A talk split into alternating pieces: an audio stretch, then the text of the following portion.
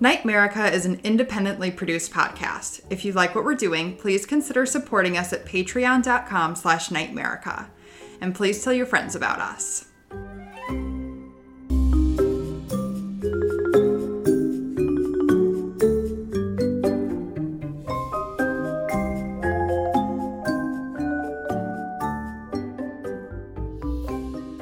Welcome to Nightmerica, a podcast that takes you on a tour of the abnormal, paranormal, weirdly true, and truly weird in every corner across this nation. Because, to paraphrase Ray Parker Jr., whether it's ghosts, aliens, monsters, or monstrous humans, there's something strange in your neighborhoods. Hey, Nightmericans. Happy Wednesday or whatever day you're listening to this episode. We are taking the week off this week, so we have decided to share with you our very first Patreon episode just to give you a little taste of what you might be missing out on if you aren't currently one of our sponsors. So please enjoy, and we'll see you next week. What's so special about Hero Bread's soft, fluffy, and delicious breads, buns, and tortillas? These ultra low net carb baked goods contain zero sugar, fewer calories, and more protein than the leading brands, and are high in fiber to support gut health. Shop now at hero.co. Uh, and I'm Aaron Sagers, one of your hosts of Nightmerica, and uh, excited to be here. That's your line, isn't That's it? my line. That's your I'm line. excited to be here as well. And who I'm, are you? I'm Britt. I am the other co-host for Nightmerica. Not a paranormal journalist by any means, but a spooky things fangirl. And I attempt to be an expert on true crime. As in, you've committed many crimes. Truly. Yes, truly. truly. Um, and uh, yeah, so the idea with this is, as previously stated, to just get a diversity of voices, kind of different takes, male, female, different ages. Like for instance, when we were talking about the internets mm-hmm. and all that, you have a very specific take on being a woman that's out there dating, mm-hmm. using dating apps, younger things that like it's funny, I think like guys, myself included, I try to be conscientious. I try to be like aware of like what it's like to be a woman moving about the world and the security concerns and all that that you have mm-hmm. to consider. But I have no real clue. Like I try to sympathize, but I can't really truly empathize. But to pay you a compliment, you are much more aware than most men. No, thank you. That is a compliment. I think it partially is because you're close to your niece and you've got a sister and you've got a lot of good female friends. You are more aware than most men. I just like it does like and I think that's the thing with the true crime stuff when I listen to it like it as I've mentioned before some of the stuff that I listen to like uh, my favorite murder right mm-hmm. Great podcast My favorite podcast. and outside of this one hopefully Uh, yes. we're not there yet we're not even our own favorites No, yet. no, I'm not. Karen Kilgariff will forever and always be we're my like favorite. solid top 10 Nightmerica but you know It's uh, like my favorite murder, Sinisterhood, and then Nightmerica. Somewhere down the line is our own podcast. Uh, to be fair, I yeah, my own projects are never my favorite projects because I'm too close to them and I'm like really self conscious. But when I listen to like my favorite murder and I the I think I, I respect that it's two women that are having this conversation and I'm like, oh my freaking god when I hear about some of these stories because like I, the, the it's 95% women that all Yeah. of these horrible things are happening to. yeah, it is. And you have to think about is that why you like it so much? Like but not not that you, like I is it sort of a survival I think it's a survival mechanism. Um, as a woman, being able to hear and listen, you often hear "I survived" type of stories, um, and so being able to learn from that is really fantastic. Um, there's also that really great book that touches on this called "The Gift of Fear" by I believe Gavin de Becker that I've read um, that talks about how your body knows how to be afraid of something before your mind does. Like how your hair stands on end, and when you walk into some place, and he, I think that's what it is. Is it's like a survival mode to be prepared for. Um, but it's funny that you mentioned it mostly being women because the story that I'll get into later today, men are the victims. Flip side, yeah. Yeah. Let me just say, let me um, recommend for everyone out there, uh, sort of along that same line is a good friend of mine, sociologist, PhD, Dr. Margee Kerr. She wrote a book called uh, Scream, I believe, um, and it's all about the sociology of fear Ooh, and not just not specifically true crime but she gets into that a little bit but sort of the necessity of fear and what's happening with our brains and our bodies when we are afraid. Um, and she kind of puts herself through multiple scenarios to kind of stoke it and find out what's going on as a, a framing tactic uh, for the science about it. But we have also talked at length about things like haunted houses and horror movies and the sociology of fear surrounding that. I would recommend that for you. If you I will as soon as the libraries reopen. Or I could probably just loan you a Oh, copy. okay. Once I can see you again. yeah, yeah, yeah, I can mail it. I'll, hurry, I'll, I'll postmate it over to you. Sounds good. Postmate's Ooh, with some of barbecue. Yeah, with some barbecue. I'm definitely wanting some barbecue. Um, so uh, that's it. Yeah. Okay. So um, our topic today is we're gonna talk a little bit about Americana, roadside attractions, kind of things, uh, road trips. As we're stuck in quarantine, I know. it- dreaming about a vacation. right, right, and uh, and also like, I think I talked about this a little bit. I had read American Gods recently by Neil Gaiman. Great book. First time reading it. Took me a long time to to finally read it because I don't know. I just wasn't really ready for that for it yet. Um, love it. Now one of my favorite books. But it talks a lot about the power of well, sort of American culture and people coming over to this this country, bringing their own religions, their own gods, essentially. But it also talks about the power of sort of roadside attractions.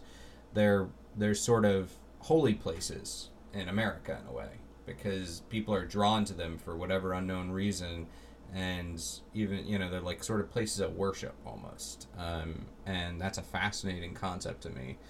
Um, what's your favorite like roadside attraction or weird thing that you've been drawn to? You know, I've never stopped at a roadside attraction. Really? I uh, we went on road trips. Actually, I have it.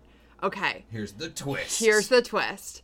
You're so gonna laugh at me for this. I was probably gonna laugh at you. Anyway, um, growing up in Europe, it's so awesome that our road trips from Paris are going to Germany and going to Italy. Like that, I was so fortunate with that. And we frequently would go to the south of France on our road trips. And going down to the south of France, there is a roadside attraction called the Nougat House. Okay. It is a house, like a cute little. Um, there's a comic in France called Asterix. Uh, It's like a Viking. It's like a little Mm-hmm. Oh, yeah, yeah. Viking shanty house that just sells nougat. Yeah. I don't even like nougat, but that's the that's my favorite roadside attraction is the nougat house. Okay. um, I growing up, uh, as I've mentioned before, um, the um, I grew up in Florida, so we had a lot of road trips. Uh, as I mentioned, youngest of five, we would drive most places, but when you're driving into uh, South Carolina, I believe it is, that when you cross, there's a thing called south of the border, and it's these one of these attractions that is advertised for miles and miles, miles like a hundred miles or something, and there's just these very punny, goofy billboards along the road for it feels like a hundred miles, uh, and but when you approach it, it's it is kind of cool, but it's it's not anything really fancy or whatever. It's just basically a uh, uh, you know uh, over uh, glamorized um, uh, shopping area, and not even like a fancy shopping area. It's, just It's like, a like an outlet mall or something? No, like souvenirs Oh, and stuff, and like a motel and whatnot, and You can get a magnet giant and light up sombrero kind of thing. Uh, you went to this place and you didn't bring me back a giant light up sombrero. Actually, I um. This podcast is over. I know. Yes, I didn't, I haven't gone recently, but um, yeah, so we would do a lot of like road trips to places like that. But um but that's not what we're going to talk about today. There's a lot of interesting roads out there. Uh, a lot of road trips, a lot of roadside Americana to talk about. Um, but we're going to go in a different direction. We're going to go a little bit further out west instead of East Coast. Uh, so, um, why don't you hit me with your story? Absolutely. Um, so if you are planning a road trip once quarantine lifts, as we talked about, finally being able to get out of the house, um, if you have a little one, you might look at going to Galena, Kansas. Um, it's where the inspiration behind Tow Mater from Cars came from. Mm-hmm. Um, I don't know if you know that, Disney expert. Uh, I will say Radiator Springs is my most favorite roller coaster Oh yeah, in, in Disney. yeah. It's a good um, roller coaster. It's the best. And that, this is totally off topic, but I mean, I guess Cars is kind of road trippy. Um, but that park is also where my nephew had his first churro. And like it was a religious experience for him. Anyway, so if you have a little one, you might go see the uh, Tow Mater truck in Galena, Kansas. Or if you are a creep like me, you will go just down the street a little bit and go to the Kansas Murder Bordello that's in Galena. Um, so it was built in 1890. It was originally constructed, get this, as an employment benefit for the Galena Mining Company.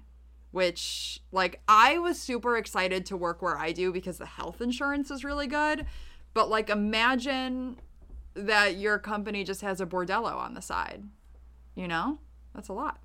At different times. It's a very different time. HR. I- and look, I mean, let me just say, I'm. I mean, like, I'm pro sex work. I mean, like, I think. Yeah. like, uh, you know, people want to do it. totally. Totally down. Let's do it in a safe you know, way. be- do it in a safe way where people are not getting murdered, because that's the other big target of a lot of murders. Yes. Are, uh, sex workers. Yes. So I would rather create a situation where they feel safe to do that. Yeah, absolutely. Um, so the bordello was run by a woman named Ma Staffleback. She was one of history's business women, one of the few business women back in history.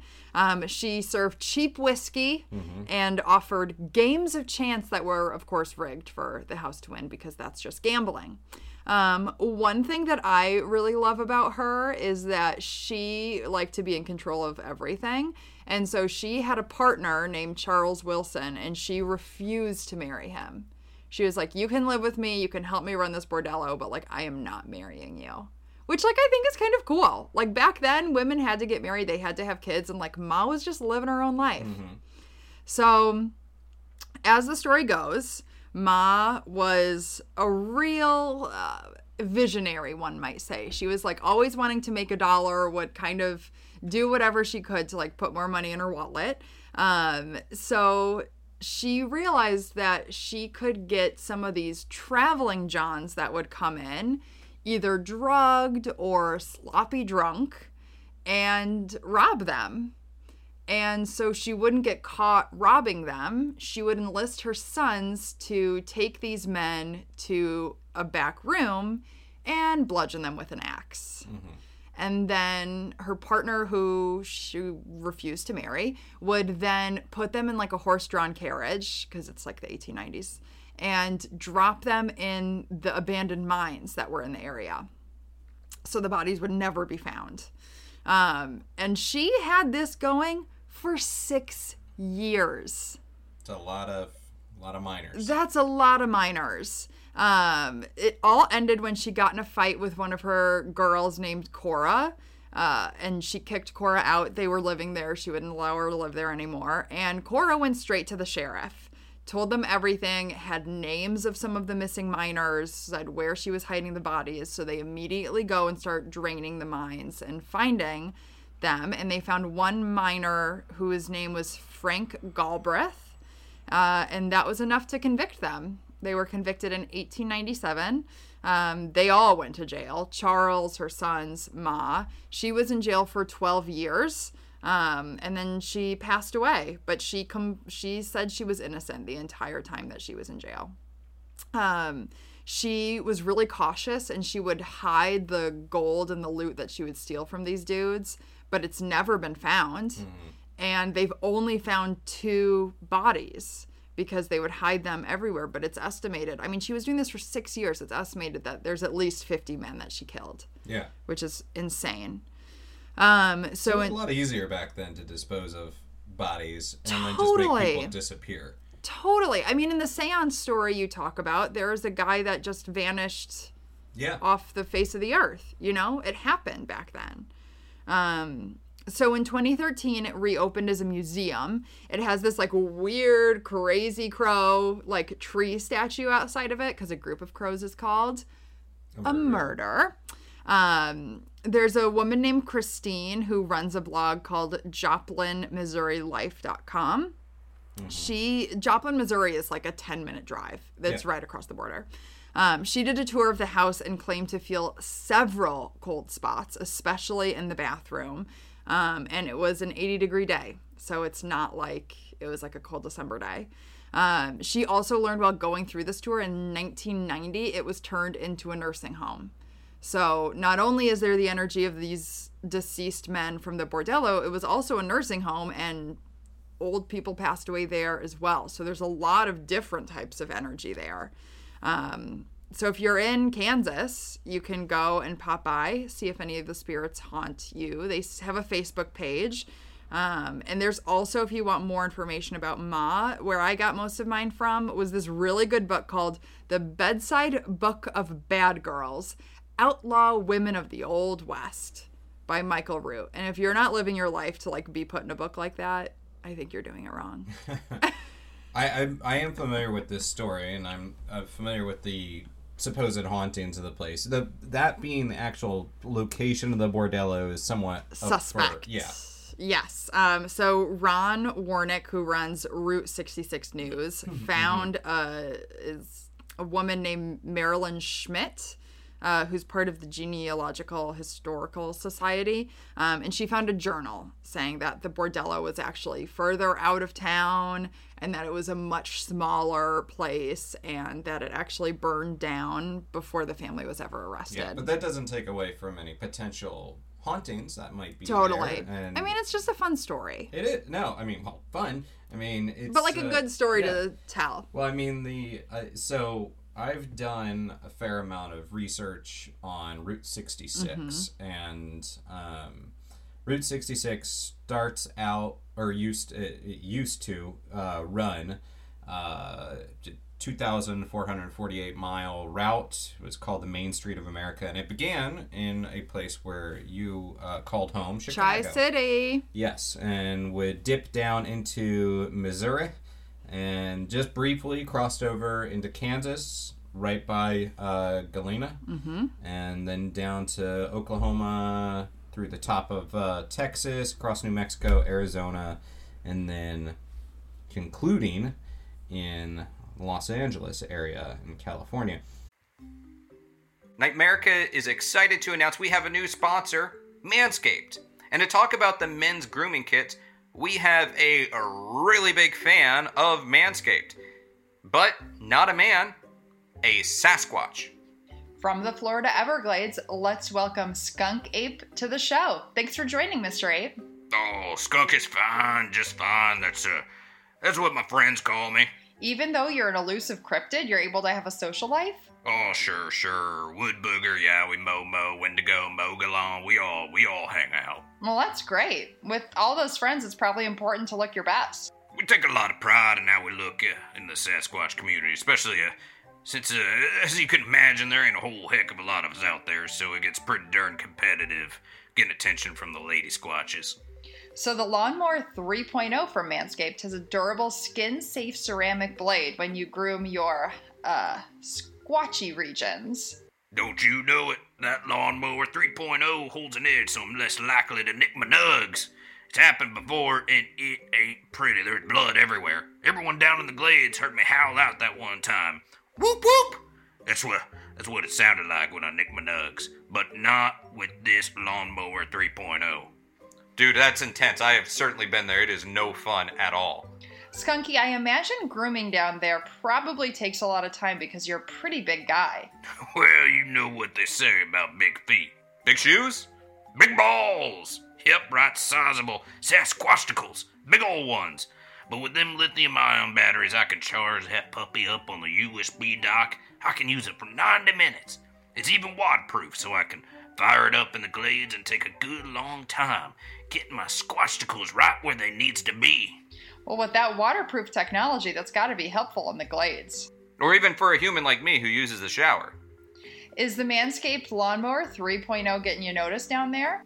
Only in the right ways. All the lady squatches or, or men, no no judgment, they take notice.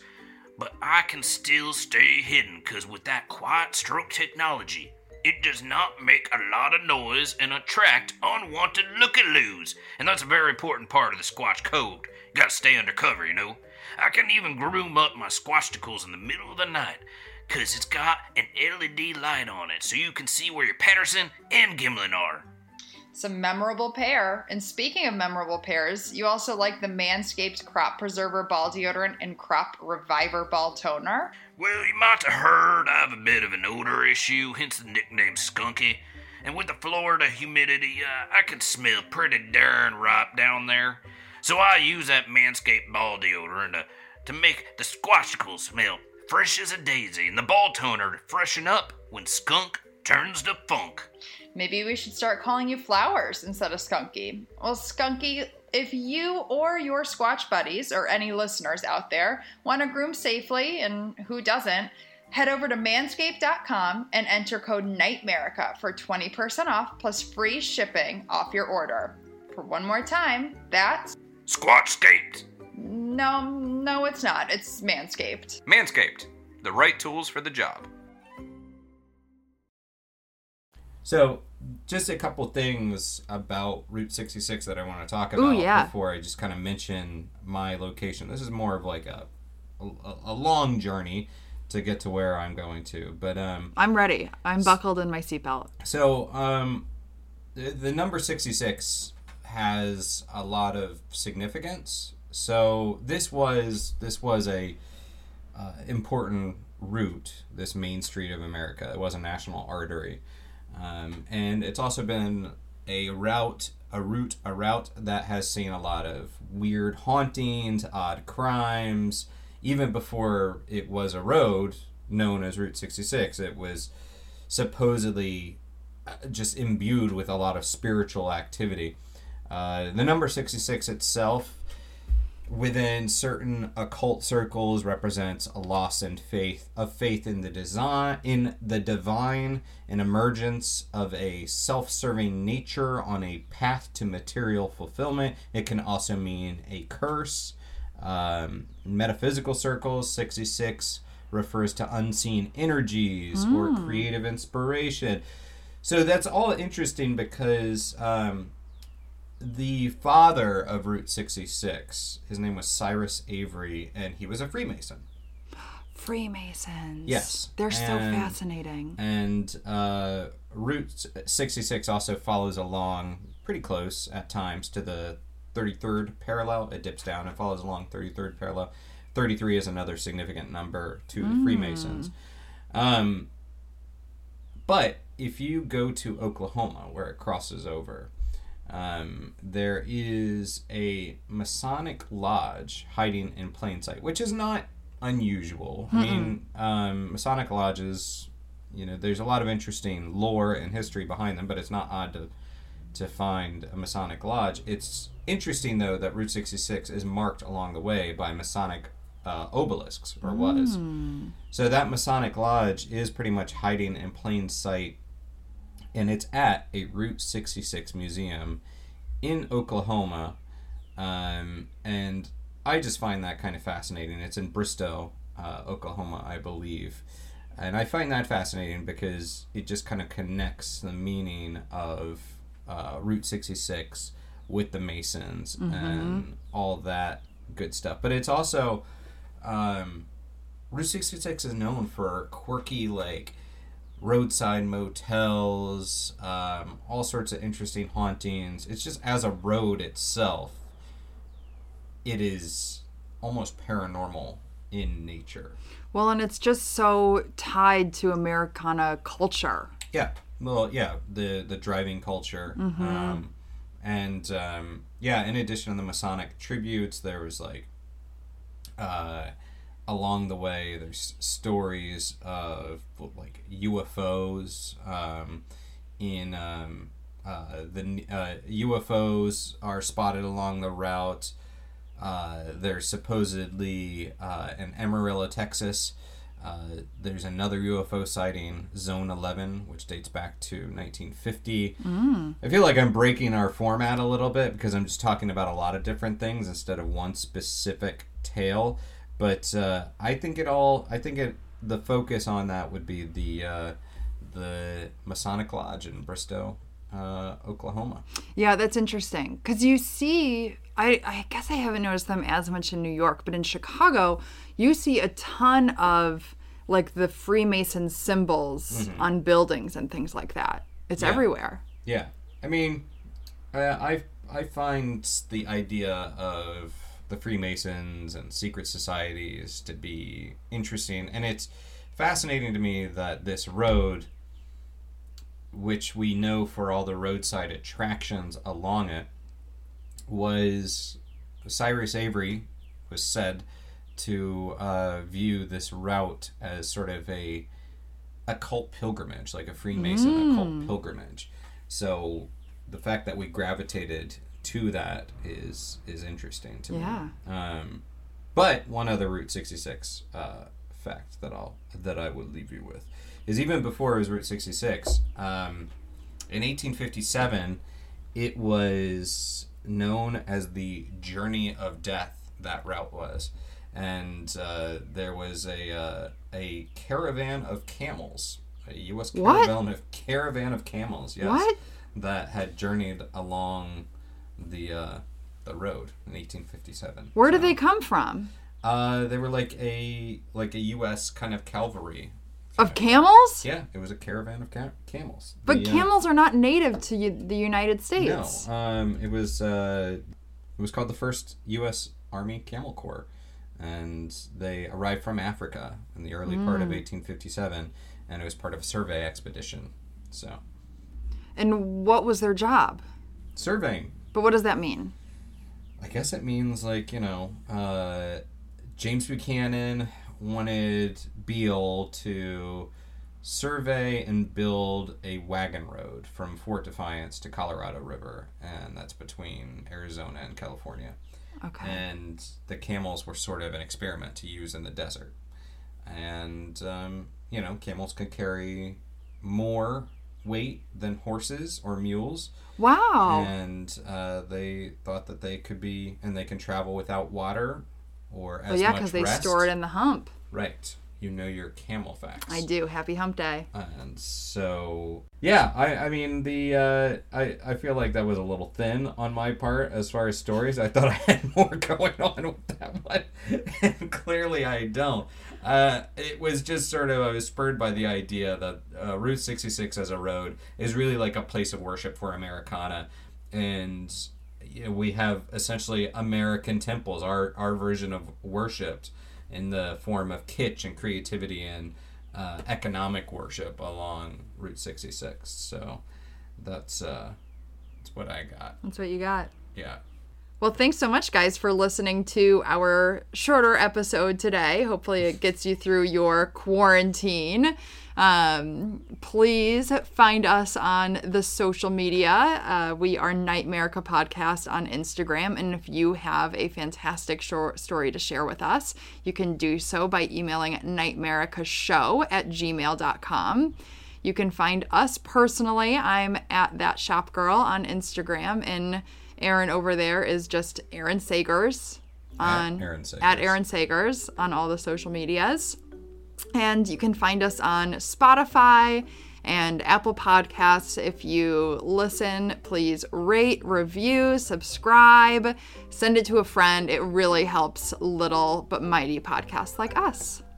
Thank you for listening, and remember, wherever you found us, whichever platform you downloaded from, wherever you are listening to us, wherever you're listening to this podcast right this moment, in your car, at home, at maybe work, if you're back at work, wherever you find us. We hope we find you right back here again for another episode of Nightmerica.